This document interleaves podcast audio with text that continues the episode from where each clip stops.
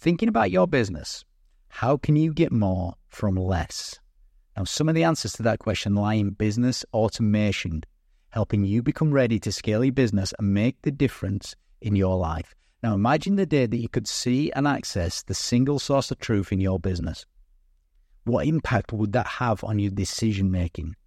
In this podcast, Simon Collins, owner of Ignyto, is joined by his chief of delivery, Tom Boyce, who are experts in business automation. Let's do this.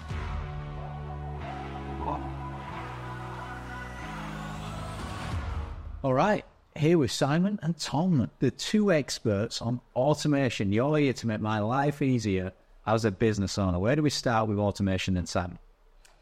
I think where we start is, you know, finding in, in any business, in your business, in my business, and any of your customers' businesses, is finding a way to do more from less. So be more efficient using systems and technology, perhaps, rather than employing people.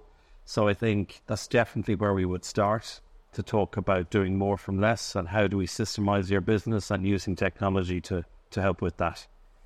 It's so nice, isn't it? That phrase, more from less. It's actually making it's, it's making me feel a lot. My life feel a lot easier when the norm seems to be oh, what I've got to do next. What I've got to yeah. do next. Is there a mind shift that some pe- that people have got to have to get into this automation world?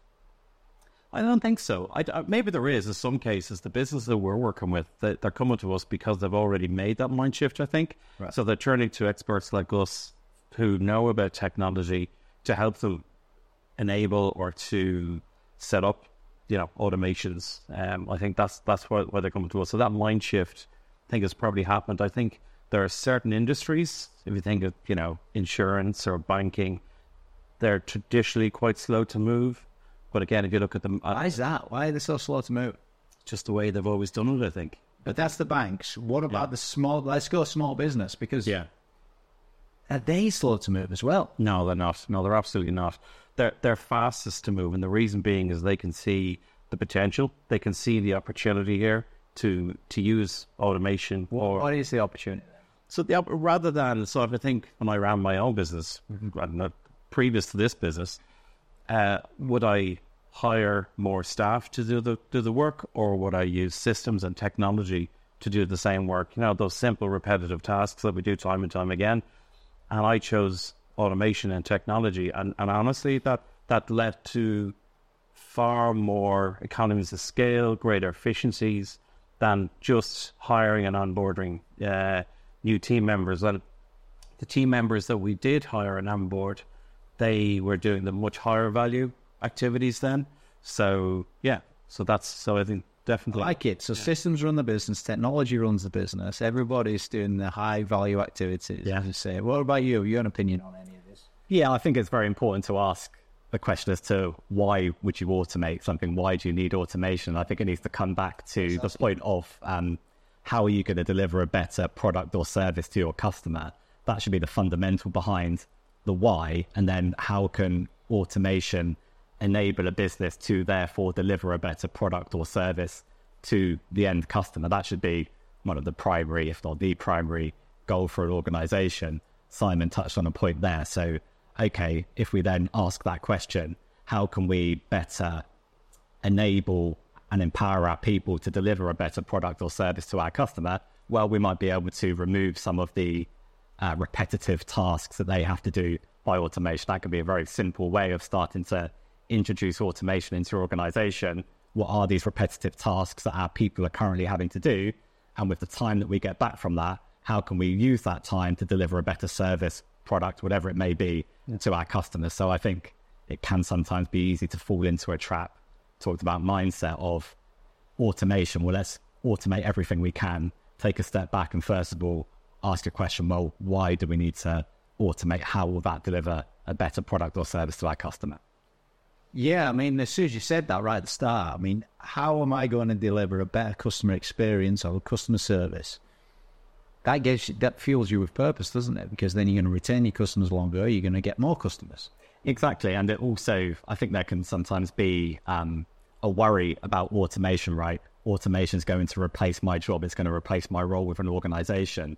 But if you can present, present to your staff as well, why we're automating is deliver a better product or service to our customers, and automation is going to play a role in doing that by whatever it may be, you know, enabling us to automate these repetitive tasks. So you can spend your time doing these other things that get you closer to our customer. Mm. I think it can help deliver a better product or service to your customer, but also helps with that sort of mindset shift with your employees to understand, well, actually, this is beneficial as well because it's going to help our customer. Yeah, I think it's been accepted, hasn't it? You know, like with the CRMs and technology that's that's come out over the last decade or so. I mean, we, we're moving into a revolution now of AI. We were touching on this just before we started. You know, is automation different to AI, or is is it the same thing? I think they're heavily related when yeah. I think about automation and AI. So automation might be okay, AI is going to play a role by making a decision and implementing, or AI might play a role. So that's related to automation, right? It's going to make the decision that something needs to happen, and AI will implement that decision. Mm-hmm. Whereas AI could make a play a role in it's going to present me with a number of options, but the human then makes a decision on the options that are presented. So when I think about automation and AI, it's about what role do you want AI to play in your organization? And that could be dependent on the task at hand. Uh, marketing automation, well, it's going to make the decision that this is the best offer for this customer and it's going to send the offer to them. It's making the decision and implementing on the decision. Or it might be that it presents a number of options to a leadership team that then make the decision. And that's where human uh, decision making and AI, I guess, overlap. So I think they're, they're heavily related. Yeah, well, uh, decision making. When you when you mention that, there, that's what it's all about. This isn't it? Mm. It's about speeding things up. Yeah, automation, speeding things up, giving you information to make informed decisions at faster pace. Is that right? Definitely, that's exactly it. It is about.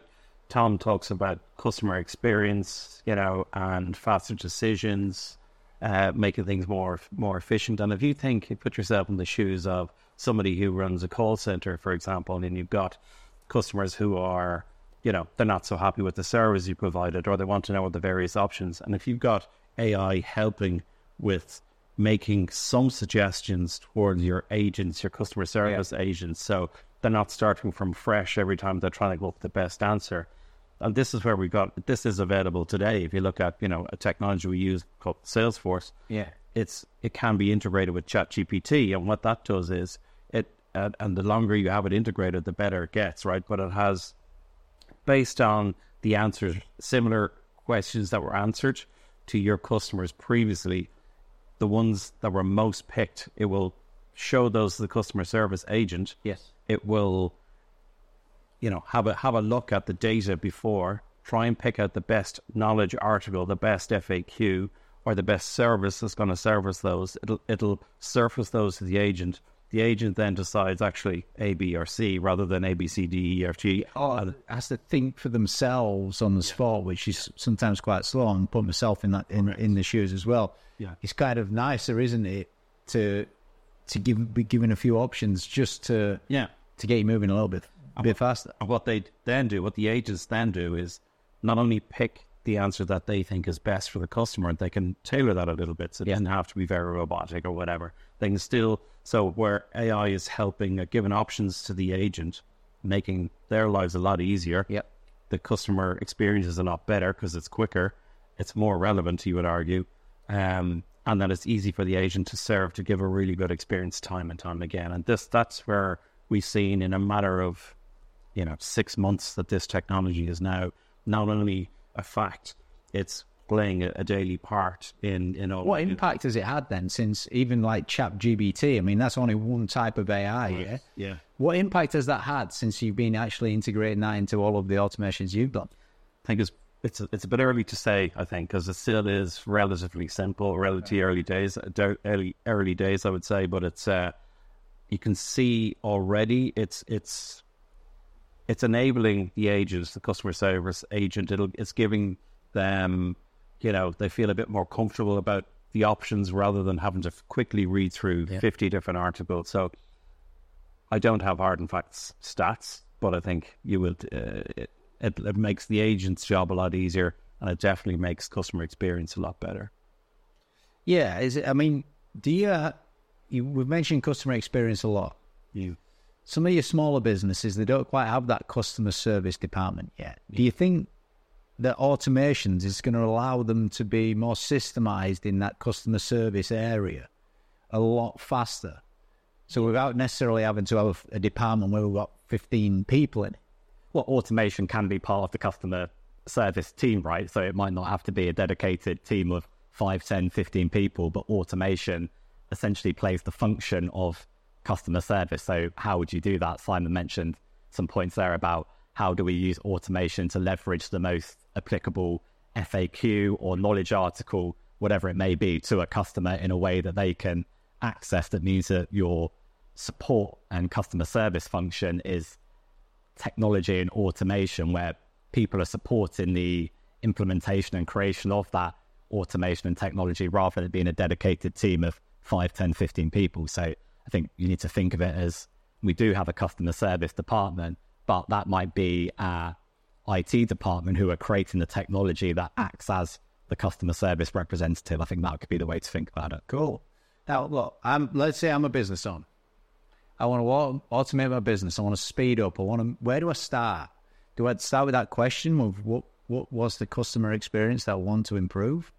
I think so. I think it's about mapping out what is your ideal customer journey, your ideal customer experience, and then thinking about okay, well, what are the stages of that customer journey, that customer experience, and what are the touch points that we have with is our that customer? What you do when you when you start working with someone? Yeah, so we we put together um, in some projects customer journey maps, right? Yeah. So these are the stages of a customer's journey.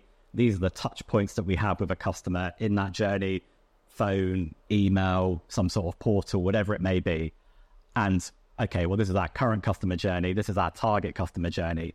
With those touch points we have with a customer along that journey, what are the opportunities we have to automate some of that so we can move faster, deliver a customer a better customer experience, all of that stuff that we've talked about, right? So our current customer journey might be a support agent has to read through a load of knowledge articles, pick out the best one and email it to a customer. Well, there's an opportunity to automate that, right? Um, key customer uh, tags within those knowledge articles that when a customer searches for a couple of keywords, the knowledge article with those relevant tags is sourced and automatically shared with a customer via email, in a portal, whatever it may be. So, and again, that goes back to my initial point on why we're we doing this? Because if we can get that knowledge article to a customer faster, their experience is better, and the service agent's time can be used on other things, whatever that may be. So, yes, I think it's about mapping out what is that ideal customer journey, what are the touch points we have with a customer in that journey, and what opportunities do we have with those touch points to improve things, make them faster, and that's where automation comes in. So that's where I'd start. How much of a business can actually be systemized and run by technology? A very good question, um, and I think it probably would depend on the nature and size of the the organization. Some of the customers we work with are, I guess, startups by nature, and uh, I guess if you go into establishing your organization with automation and technology in mind, to Simon's point earlier about some industries, insurance, banking, that have got lots of legacy data, lots of legacy systems, and maybe a culture and mindset that you need to break down to automate and systemize your business. There's a challenge there. You can overcome it, but there is a challenge rather than maybe startups and high tech organizations that maybe don't have as much legacy systems or on premise uh, systems or legacy data or a mindset that enables you to start to map out the architecture of your business with technology and automation front of mind. So, I think to come back to your question, you can systemize and automate a lot, but your starting point probably dictates how you would then approach that. Yeah, well, you know, this phrase that I was taught Brad Sugars, and he says, systemize the routine and humanize the exception. And he reckons that approximately 80% of your business can be systemized. even through checklists or from and technology now. I mean, systems is technology, isn't it? You know, eight, and, and what you were saying there, startups, is it easier to do this with startups? I think so. I think you face different challenges where, let's say, we're working with an established organization that's got lots of documented processes and policies. So you know the processes and the policies and the ways of working that you need to systemize. So that helps. But then you have some of those barriers that I alluded to that you need to overcome. Whereas maybe with startups, you don't have you know, the cultural or the legacy system barrier, but you do have a barrier of maybe their processes and policies are less well defined. So you need to start with that before you can systemize anything. Otherwise, you don't have a process or a way of working to systemize. So I think it's probably easier, but that's not to say it doesn't come with challenges because you need to go back to, I guess, my fundamental point of how do you want to serve your customers? What are the processes, policies, and ways of working that will allow you to serve the customer in that way? That needs to be defined before you can then systemize anything. So a challenge still exists, but I would say it's probably easier. Yeah, like you've mentioned that question a number of times. How do you want to serve your customer? How many of the businesses that you help systemize and automate, how many of them actually know the answer to that question instantly versus you, you've inspired them to sort of think more creatively about producing something that's wow? I think that's a great question. And I'd say not enough.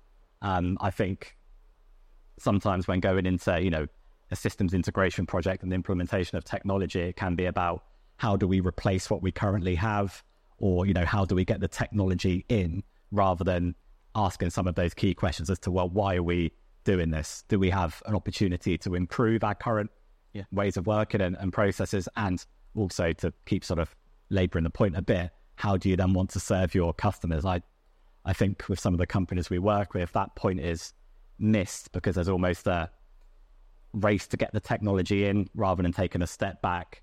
Key stakeholders on the customer side aligning with each other across sales, service delivery, marketing to say, okay, this is how we want to deliver value to our customers and having that defined before you even get into a conversation about technology and how that would support it. Because if you don't know what it's supporting, the technology is almost redundant. You, you know what? I'm getting I'm getting this feeling right now, and I sometimes get this, especially like when it comes to marketing. Sometimes you can sit with a marketing consultant or an expert in marketing, and you're like, wow, that, that is really good. I've got to go away and do that. And sometimes it's just easier to just say, yeah, let me buy the expertise. You do that. To almost outsource the kind of marketing type thing.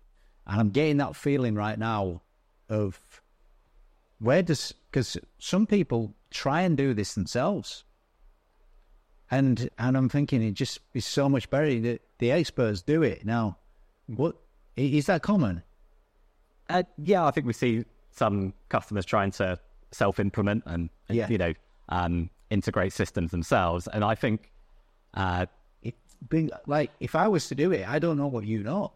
I'm I'm going through a whole learning journey, which is which is vast. Yeah, yeah. I, I think obviously we have the expertise, right? We have the experience. We can see mistakes that have been made in some of these similar projects that we know how to overcome. So that's where you know, I guess the real value comes. We can do things faster because we're aware of the the hurdles and the pitfalls and how to overcome them.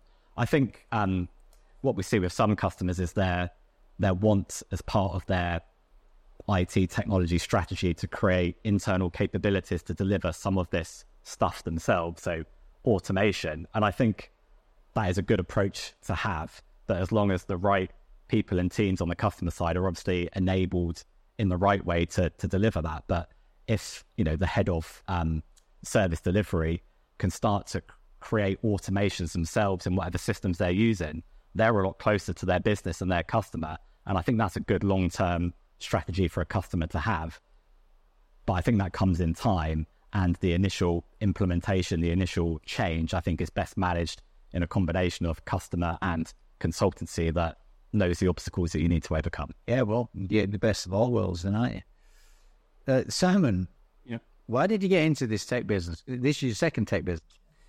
Well, the first wasn't a tech business, but this the second business I had. Yeah, but we certainly use tech to to run our business. Why did I get into it? Because I don't know. Maybe I'm just a geek at heart. I don't know what it is. I think um, so the reason I joined, so Salesforce is the technology that we use a lot. So the reason I joined Salesforce is because I came across it. I was introduced to it by a, uh, our web guy, basically, who just said, "Does this?" But he, it's not a one size fits all. This is right. a complete bespoke, tailored 100%. automation system and process. Yeah. He, I mean, this is this is across all our lines of business here: sales, marketing, delivery. Yeah. And, and customer service, field service, and finance, mobile, and everything else. Yeah, yeah. But there's a so to answer your question, why did they get into it? Because I just saw, and it's the reason why we're talking today. the efficiencies that automation and technology can bring to small business. And I saw that firsthand. So it was, as I said to my point earlier on, rather than, you know, employing 10 more people, I was able to either, you know, assign them to other aspects of the business, other areas of the business where they could really add value, or uh, yeah, or just use technology to to to uh, to do the low value items that need to be done time and time again. I do think, you know, you're saying the people that come to you have already had the mind shift. That's what you said at the start. Yeah, I, I, I get to see that on the front line because we've got hundreds of coaches that are just coaching small businesses all over the place. So I get to see sometimes that mind shift versus what have I got to do versus the mind shift of how can technology make my life easier? How can technology speed me up? Mm. How can technology scale this business? How can technology deliver a, a great customer service and experience? So, what about this then? Tom, you've you got me thinking of this question. You know, when you've got that automation Yeah. and system, some processes all mapped out, all in place, all automatically working together, your team are behind it. Mm. How much value does that add to the business? Lots. Uh, it adds lots of value because um, your customers getting a better experience. Yeah. Your people are spending their time on more productive activities. Yeah. Your decision making is improved because you can, if you systemize a business in the right way, trust the output, the reports, the data that it's giving you. So your decision making is informed without assumptions and can be better trusted. Um, so yeah, better customer experience, people deployed on more productive activities, better decision making, uh, and I guess competitive advantage. We talked about AI earlier, and I think your question was on sort of the the impact around that. I think one of the impacts is that people are now realizing that they will need to do this, whatever this may be for their business, because their competitors are going to be thinking about it and doing it. We still need to find what that actually is for some businesses, but I think there's a higher level of awareness that, well, if we don't do this and our, compa- com- our competitors can go to market faster, open up in new markets faster, deliver a better customer experience, we're going to be behind. So I think that's where uh, we're starting to see the the impact on organizations. Yeah, and look, sometimes when a, when a business owner looks at the, the, the lens like that, our competitors are doing this, and oh, it can cause a bit of stress, a bit of worry, a bit of fear. This is quite normal, yeah. Where can I get confidence from if I'm the owner? Then what's going to give me the most amount of confidence and belief? Where do I start? Do I just start to use something or speak to you guys? Yeah, I think look for success stor- stories within your industry. Um, so whether that's speaking to other founders that, that Yeah. people know, or you know, speaking to an organization like Salesforce, that will have lots of case studies in lots of different industries. so, uh, so find success stories within a similar organization, similar industry. Speak to experts like ourselves, uh, because we will also be able to provide some of those success stories and case studies. And I think when people start to see success stories, case studies that are relevant to them, that starts to give them the confidence, right?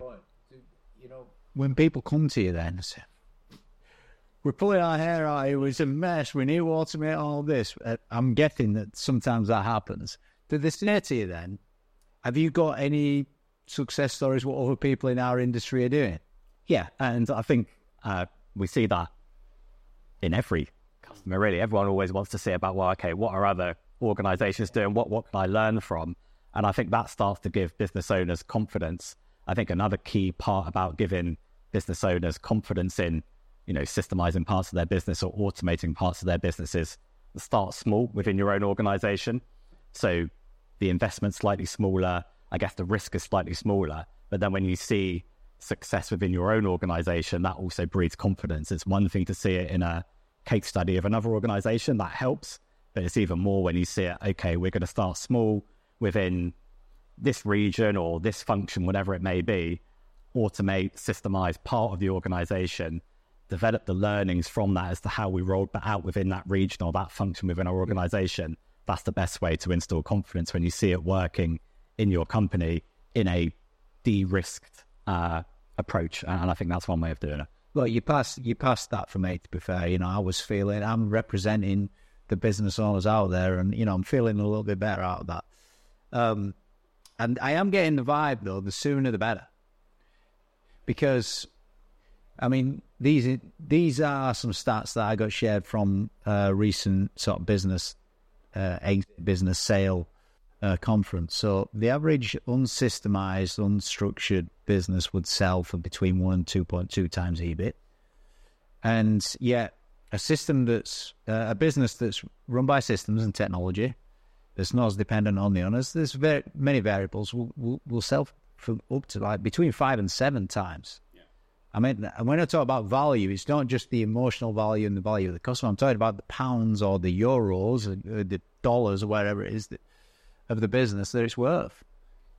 Yeah, we see that with um, venture capitalists. They will, as part of the condition of investing in a company or buying a company or whatever, they will absolutely insist that they put in a CRM or some sort of systemization, some sort of technology in the next X number of years, X number of months to bring them on. Do, do, they, do they go years or months first? Uh, That's really interesting. It's months. It's months because I mean they want to be in and out, Yeah. you know, in years. But it's uh, yeah. Uh, what is it? All right, let's say it is months.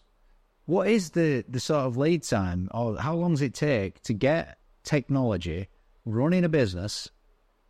You know, I, I, it's a bit of a mess. We've got a few bits of technology here and there. We need to be more efficient. You know, from initial, the average business, what is it? How long is it until it's fully like, here's the system that's built? Good question again. Very good question. You get asked that quite a lot, I'd say. Okay. Simon, um, it isn't very difficult to There's answer. a few ranges there, and for a small business, medium business, a bigger Well, let's say we've got a startup. Uh, it's a small organisation that doesn't have any of those legacy challenges that I mentioned earlier. Or cultural challenges.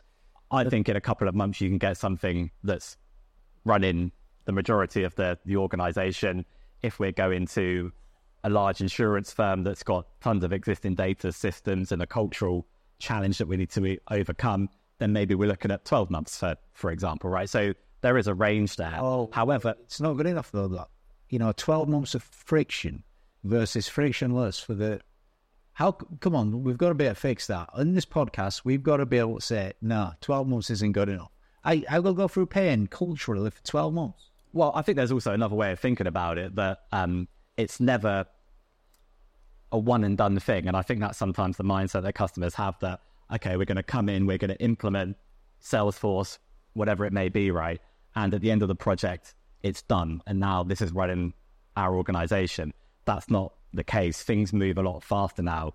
Customer expectations, uh, challenges within certain markets, competitors. So I don't think it's right to necessarily think about it that, okay, we've gone six months, we've implemented this system, and now our, our work is done. No, the system needs to constantly be evolving and changing to adapt to changing customer expectations, new competitors, new markets that you're opening up in, new ways of working that you need to adopt to deliver that changing customer experience. So it's about also having a way of working within your organization that means that you can consistently and constantly bring in change to those systems that helps you adapt to those external challenges. That's the right way to think about it, in my opinion. Yeah, I love it. And you know, phase one, phase two, even for the most culturally challenged business, could you do phase one in six months?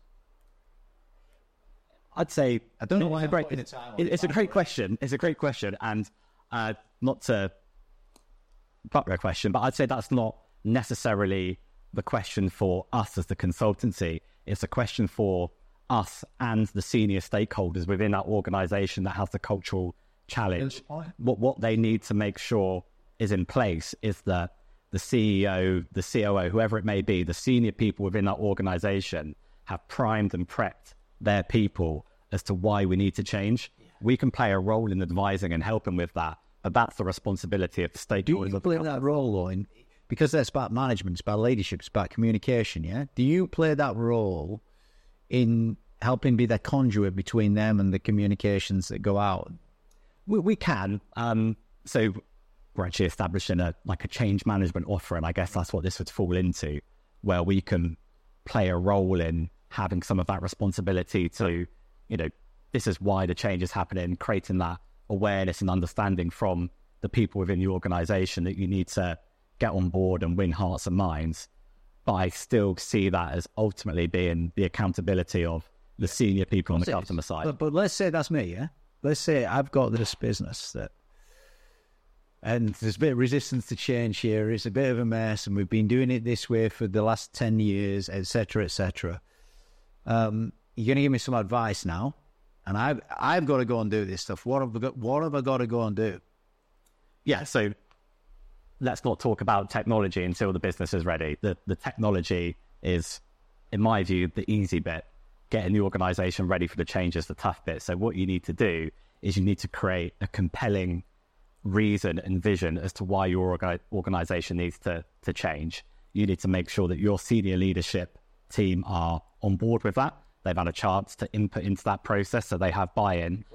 Yep, and they've started to communicate that to their managers and ultimately the, the rest of the organization. So I'd say you need to start to create an awareness campaign that has a compelling reason, buy-in from your senior stakeholders, and start to create a group of people that are influential within the organization. They could be leaders, they could be managers, they could be your top salesperson, whatever it may be. You need to create that group of people that are going to help you drive the change, and they need to have time aside within the project to be able to play that role within uh, within your organization. Yeah, I mean, you look, you're inspiring thoughts, and put myself in the, in those shoes now. You know, it feels like the quickest and easiest way to do something like that is to you know have a whole company wide open discussion, get everyone in, or somehow communicate with everyone at once, and maybe even ask the question: How can we help make your your lives easier? Yeah. Or what? Te- how can we use technology to make your lives even better? Yeah. Um, it, it, is that the sort of thing that people do? Yeah, exactly. Uh, and that's some of the preparation work that I think is is needed, right? So I think people feel more open to change when they've had a chance to input into that process, talk about the problems they're facing, right?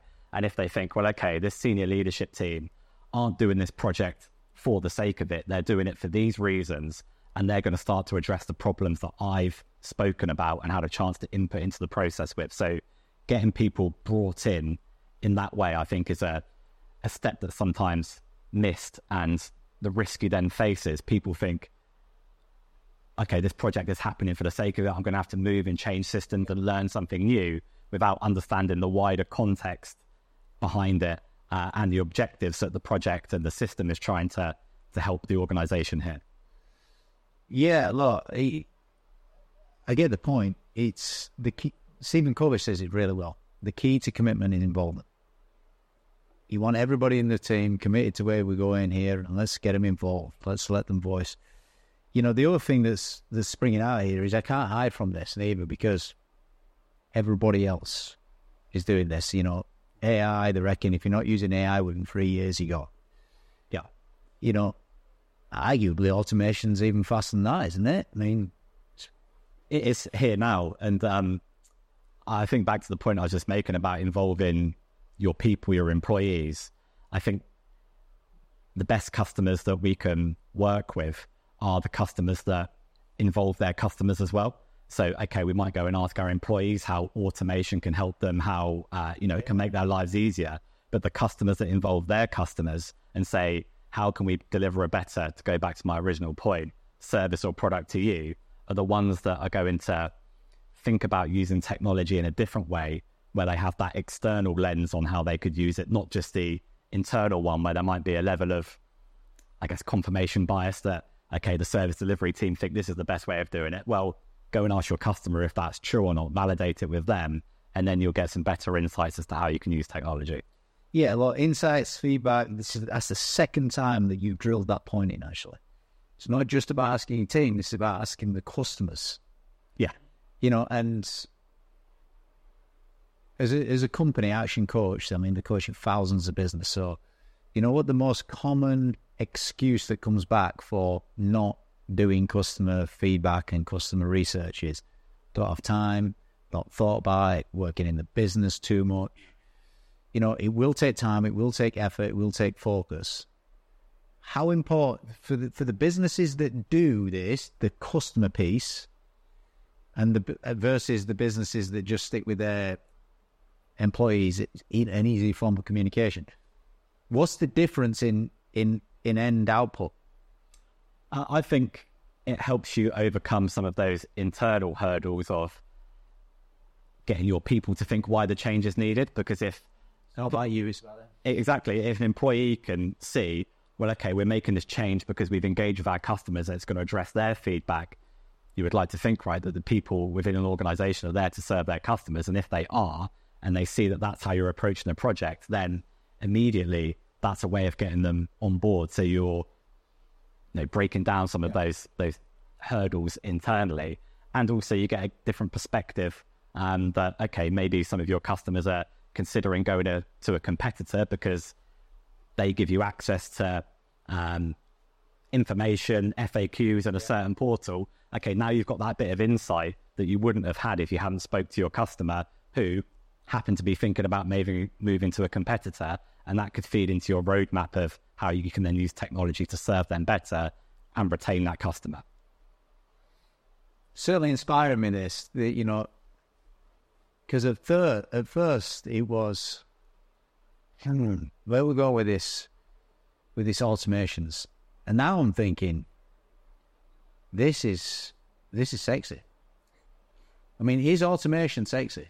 I mean, uh, on the other side of it, it's sexy as hell, isn't it? You've you've got automation running your business. The results are sexy. I mean, they really are. And to Tom's point earlier, Rod, So you, so you, so you, Simon. Sexy. You, you want to see his dance move? see that? yeah, sexy is not the right word, I, I don't think, but it's it's it's a game changer. Well, you know why I said that? There's um there's a lady that, that was involved in writing the book Rich Dad Poor Dad that everybody knows is Robert Kiyosaki. Yeah. And um, Sharon Lechter, she's called. And she says, assets, are sexy. And she says that and she drills the point to the bit where you where where where you want more assets. And you've just and the reason I was thinking that is because you drilled me for the last I don't know half an hour how, how long we've been speaking, and I'm thinking that is I want more of that. That's sexy. That is you know that that, that was where did that comment came from. So if you don't think it's sexy, what is it then? I think look, I think it's fundamental. I think you talked about you know using AI. If you're not using AI now, you're going to be out of the game in three years' time. I think if you're not using, and it's not just automation. If if you're not using systems and systemization to show to create a dashboard for your business, I like to think of a dashboard. I'm not sure if people who are listening to this have seen a dashboard. You know, an output of a CRM. So the health of my business is like the dashboard of a car. So in other words, do I need to fill up with gas or petrol? Do I need to, you know, is my am I running too hot or whatever?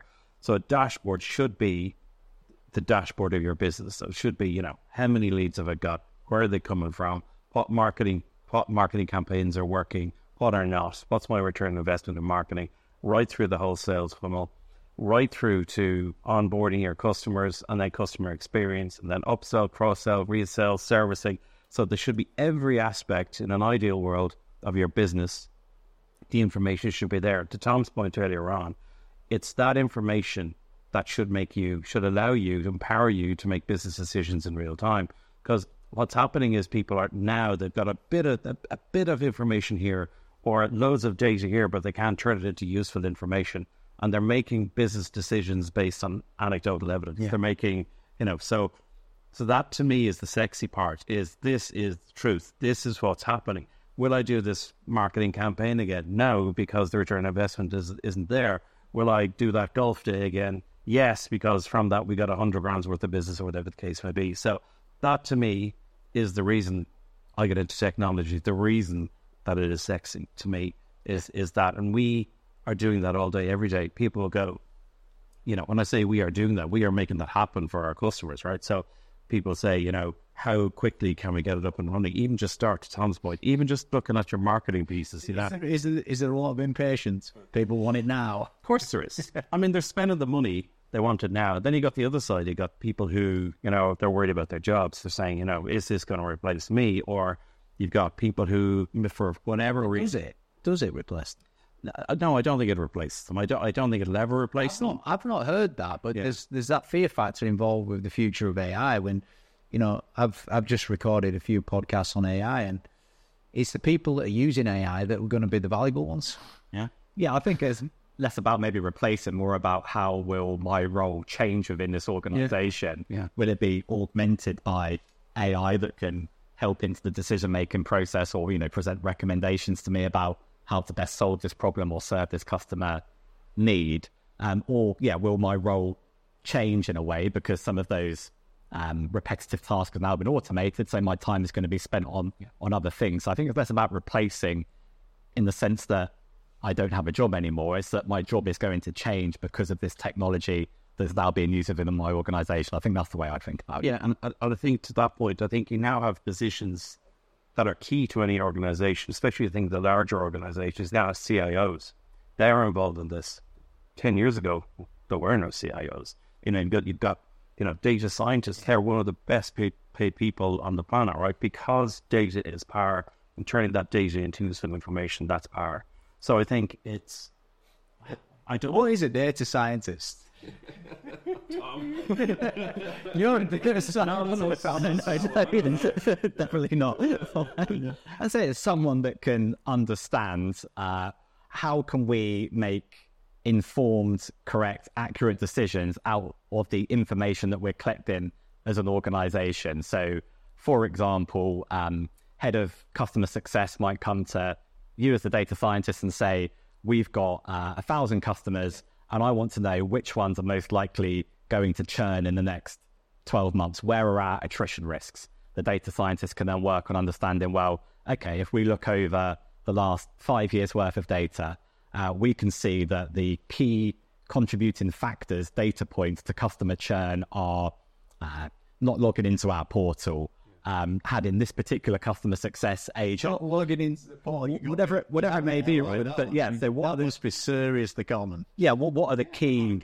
Customers aren't engaged. Yeah. So what what are the key variables? What are the key data points that have shown us that a customer is likely to churn? Then let's apply that to our current customers and now we can start to make predictions to say that these are the five customers at the highest risk of churn based off of you know previous data. So we have a level of confidence. Now we can go and do something about marketing to those customers, giving them special offers, taking them out on a golf day, whatever it may be. So I'd say a data scientist is someone that can use previous information, previous data to help leaders in the organization answer key business questions to then proactively do something about it. Yeah, look, I'm getting like blinding flashes of the obvious all over the place here. So we've got CIO, we've got a data analyst, and I did um I did a podcast with uh, former Dragon of Dragons Inc. called Piers Linney recently, and he talked about having a head of AI, like literally.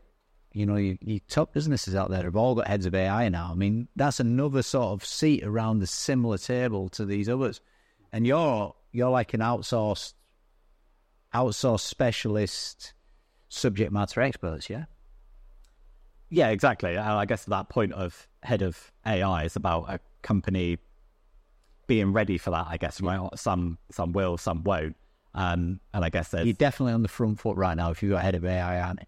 Oh, for sure. I mean, it's only a matter of time. I think we're all we're all agreed. It's, yes. No, you have to be in it to win it, right? You, you, it's, it's going to be in it. There's, the thing about it is, there's no front runner at the moment, I don't think, and I think it's too early to predict what's going to happen. But I think unless you've got so, unless you're ready to use all of this information, if you're not, if, you know, yeah, the the biggest problem. need to know, do you? Which need to you use all of this information. Well, I think the biggest problems we have from our customers, especially the ones that have been around for a while, is they've got all these disparate systems, and they've got multiple sources of the same thing in terms of data. Right? They've got no single source of the truth. They don't know. So if the if you know the the marketing officers, uh, to my point earlier on around which which is our best marketing campaign, they've got so many different systems for marketing alone that they can't really give you that. So I think in an ideal world, you'd have everything in one place, and this is why you need a platform to choose. And the idea would be that you would now have this information all in one place, and that's where the data sciences come in. They're pulling all this information from all over this, all over the place, all this data from hundreds of sources and they're trying to get to that single source of the truth. What is the information that allows us to move on? What is the correct answer to the question we're asking?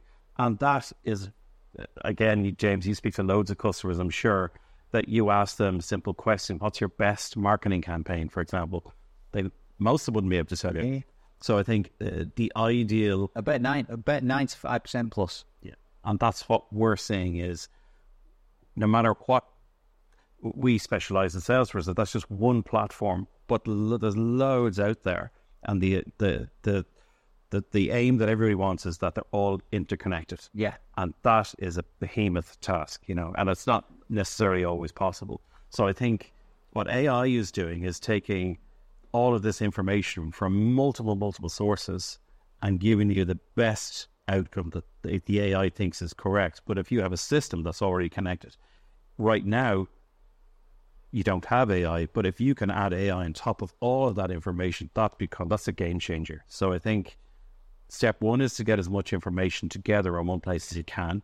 And then if you put the AI layer on top of that, well that that's that's game changer. And you're using Speed.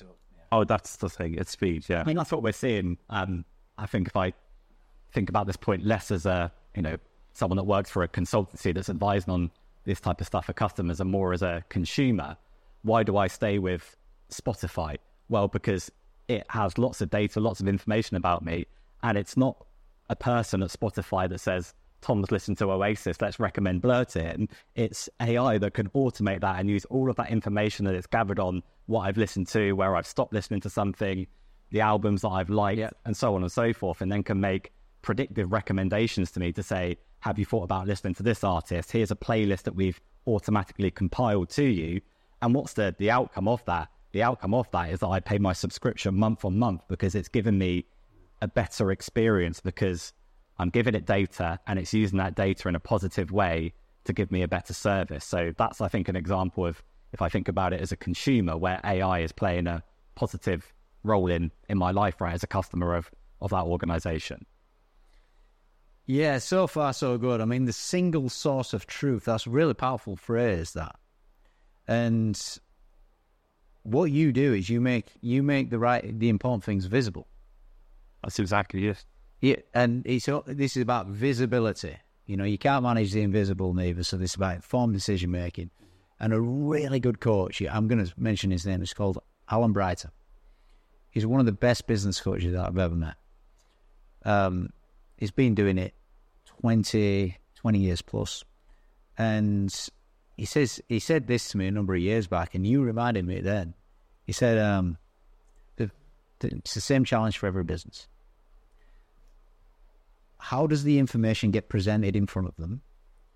And getting that information presented in a meaningful way is the biggest challenge. And that's that's basically what you do. That's that's fundamentally what we do. Yeah, yeah. You, absolutely. you get the most meaningful information put in front of people as soon as possible in a meaningful way, yeah? And for startups, it's even faster because it's frictionless. Indeed. Um, yeah, I, well, another thing I wanted to mention was I often speak with people like a, ma- a marketing company. They do the marketing for everyone else, and they don't do as much marketing on themselves. And accountants, they do the accounting for everyone else, and they don't really look at themselves. But there's a compliment coming here because you know I've had a look behind the scenes at your stuff. You're doing all of this on yourself. You've got dashboards giving you all of this information about you are literally walking the talk. Yeah, I think it's important to practice what you preach, I guess, for a couple of reasons. One, so we can run the business in the right way and make those informed decisions. If we weren't doing that, then we wouldn't be making the right decisions because we wouldn't have the right information presented to us at the time we need to make that decision. But also for credibility as well. We, it's pretty disingenuous for to stand in front of a customer and say, this is what you should be doing. This is how you should be approaching the rollout of systemizing the business if we weren't doing that ourselves. So um, sure there's things we could be doing better, but I think we are very good at practicing what we preach with the use of technology internally. Yeah, I, you know, I've seen, I've seen some of it. I've seen some of it. So you're definitely walking the talk because I know we've talked about a lot about the other business owners learning from these automations. But let's have a look at because you're scaling the business as well. Yeah, you're scaling the business up. Mm-hmm. What have been some of your lessons as you've been scaling this business up? You're almost at what, almost 30, 40 employees. yeah, yeah. So what have been some of your lessons along the way? I think it's a great question. I think it's focus on what's important, not just what's urgent. So there's urgent. There's Good old Stephen Covey classic. Yeah, no, absolutely. So, I mean, yeah. Otherwise, like I found for the first year, I suppose, firefighting mode the whole time because everything's important, right? Uh, the urgent things are to do the business plan and where we're going to scale. The second most important thing is probably one of my action coach, uh, you know, week number two learnings was put the right people, get the right people on the team. No, wrong, wrong quote. Get the right people on the bus and put them in the right seat. Yeah, that's that's key. That's what he, Tom, yeah? yeah, yeah, absolutely. Yeah, Yeah, is Tom the geek? is Tom? A geek. I think we're all geeks. They're something. Tom's a proper geek. I say Tom does this the weekends as well. Not on his not spade. Yeah, Yeah, you like it. You like spreadsheets. Well, you don't like spreadsheets. You, you like automations. I like automations. I like uh, having the right information me in front of me at the right time to, to then make decisions. So yeah, You certainly process information really fast, don't they? for sure. There you go. Yeah. No, people, people are the, for us especially. We're a service business, right? Uh, so we're only as good as our people. And I think you said it earlier on. Your people run your business. The, the, the systems run the people, and I think that's key. Is that the right saying? Systems run the business. Your people run the systems. Okay, that's it. Okay, I knew it was one of those. Yeah. that's absolutely right. But it's having the right people because they they're the ones who help with us anyway. Point out where the where the bottlenecks are, where the problems are. You know, they they are the ones that are talking to our customers. They're the ones who point out here's what's wrong, here's what's right, Yeah. And then we fix that and uh, improve the whole time. That's another good. That's another good thing for your business that you were you were you know you walk the talk. So systems run your business. Your people run the systems. Then you've got into leadership in a big way. We're looking at scale this communications going up. We're, we're recruiting the next whole set of people. All right, I've got some uh, I've got some quick questions for you now coming up. So you you you've both got to answer these questions. So, um, what's your favourite book, Tom? My favorite book, um, novel or a bit uh, non-fiction if if you can, but if you want to give us a novel. uh, say non-fiction. I read a book recently on the meritocracy trap that was very interesting. I've not read it yet. I'll lend it to you. It's very good, insightful. Yeah, the meritocracy. It's another gentleman I coach actually who's massively into that. What about you? Two, Golf. Big read it then. Big read the E-Myth Revisited is probably probably favorite one. Big, Big myth. why is that your favourite? Was it the first one you read on business or was it the mind shift? It was just a mind shift. It was just a mind shift, and it was. I think we're talking, you know, systemization, Yeah. people, you know, experience, Yes. all of that kind of thing. And then the other one is good to great. Oh yeah. And I love the the hedgehog. You know, that you- you- you- your default mode, oh. your north star. Two classics there. Yeah. You know, small, the small business mind shift that comes with the E-Myth and then good to great. Are you thinking about making a really sustainable business, Yeah. taking it into a really scaling it up to a really good place? So two really good. What about then the Meritocracy trap. no no the, no the the other one that you were going to go the novel? Uh, Tale of Two Cities. What's that about? Um, Paris and London during the French Revolution. Okay. I'll to you as well. Thank you very much. Thank you very much. You it. What's your favorite movie? Uh, favorite movie? Probably the first Lord of the Rings. Lord of the Rings. Num- whoa, number one or number seven? Uh, number one. Number one. It's only three, isn't it? Number three, yeah. The, the first one, I'd say. Yeah, number one. Lord of the Rings is a good one, isn't it? Yeah, it's very You good. can't watch all three though if you're going to watch one. You do, yeah. All at the same time. Yeah, I tried it before. I didn't quite last through it all. But you, know, you, you, you will last through it off. You start at nine o'clock at night no, no. because they do last about three hours. Don't? It's a good uh, bank holiday week. Start in the morning. There you go. I'll do that tomorrow. You start. I think we talked about this before. Shawshank Redemption. yeah, I think that's yeah. This. We did. Yeah, we did. Very good film. Or Why is that your favorite? I think it's just the story. I think the whole thing is just amazing. The the friendship, relationships. You know, first of all, you know, t- what you call it, uh, giving the ending away. Yeah, Uh, what you call that? Uh, Something alert. Spoiler alert. Sport. Oh, yeah, that's got to be first a bit with yeah. uh, but uh, yeah, he's innocent all all the way along. So the whole thing, the the friendships, you know, uh, yeah, Yeah, exactly. really good. Yeah, and the new Barbie movie definitely. you got. I guess you do look like Ken. I'll give you that. I'll give you that, Simon. Maybe twenty years ago, I looked like a maybe. Simon. Look like Ken. No, People will comment. Let's see. Uh, right, if you could have a superpower, what would it be? Ah, if I could have seen, what would it be? Um, Go with to big on Simon first next time. No, I think I'd go with uh, artificial intelligence. Oh, there you go, relevant. Look at that. Whatever. that We're might be. good at times. AI. See the, the Of all the things, of all the things, perfect. Yeah. You are a bit like an AI. Look. You've got a thing about. I'll take that. Are you sure? Are you sure you're not your ego? He's plugged into the internet all the time. with it. Yeah, yeah, yeah. Yeah, uh, for me, then it would be. I mean, there's two things. Selfishly, I'd love to be invisible, just disappear, just you know, just Sneak up. yeah. uh, No, no, no, only that. Just sneak off. Oh, I get it. Um, no, but I mean something like be able to cure diseases, old diseases, or you know, Yeah. war at the minute. Do you know? To- Do you know? I asked. I asked my dad that question. He said something. I could never choose anything other than this after my dad influenced me. He says, "If you get up a superpower, this is it. He can heal people. oh, That's your super. Mm. Heal people. Oh, it's like, me. yeah, God for sure. You know, so you can just sense that. Yeah. There you go. Favorite holiday destination? Simon first. Oh, Canada, Vancouver, I would say. That's where, yeah, Why? When Kerry, she loves. yeah, it's probably the, and I love it so much. It's the only other place I, I apart from Dublin, that I, that I can see myself living in. I don't know why, but just the quality of life, the weather, it's obviously decent or terrible. Yeah. And um, yes, somewhere like there, you know, the outdoors, skiing, you know, walking in the summer, but cycling, all that kind of stuff. Yeah.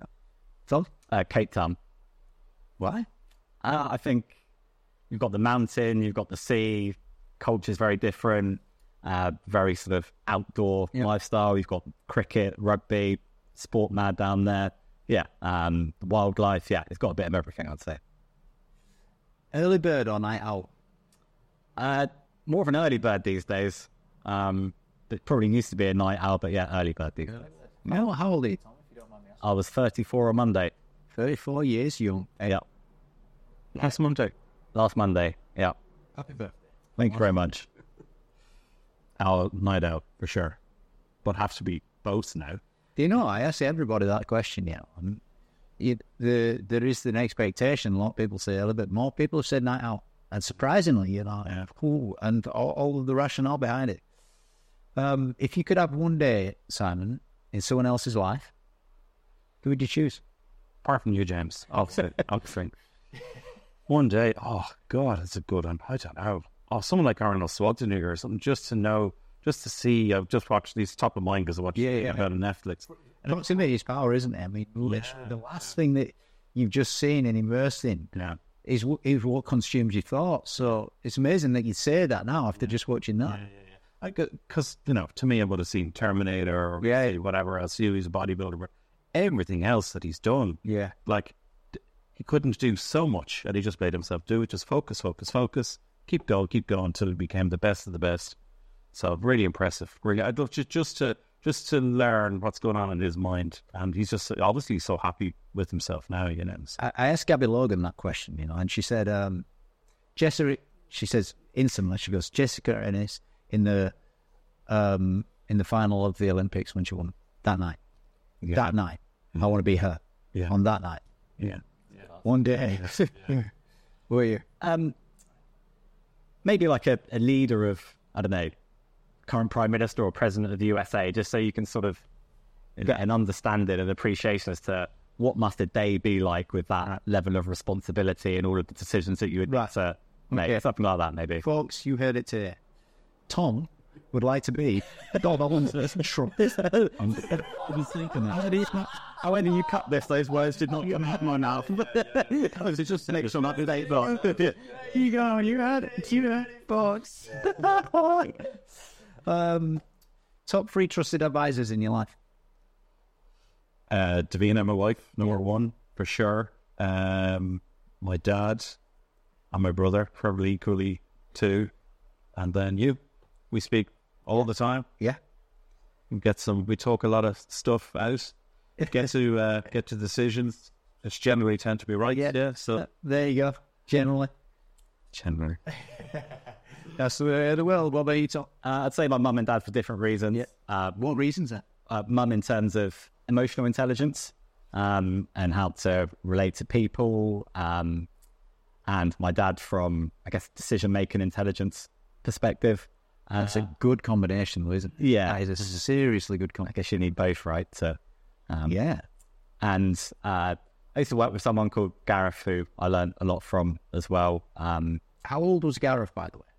uh, how old was he? Yeah. How old were you? How old was he? I was probably 24, 25, and he's probably 31, 32. Okay, so more experience than you in the Yeah, exactly. Um, so when I was very fresh in my career about how to deal with people in challenging situations and how to make decisions and say that sort of stuff. You see, I'll tell you why, because I read a book recently, and between your 20s and 30s, or whenever you start working in your 30s, don't, the, the, the book was saying, don't choose where you want to work based on the business. Choose it based on the manager, the boss, the leader.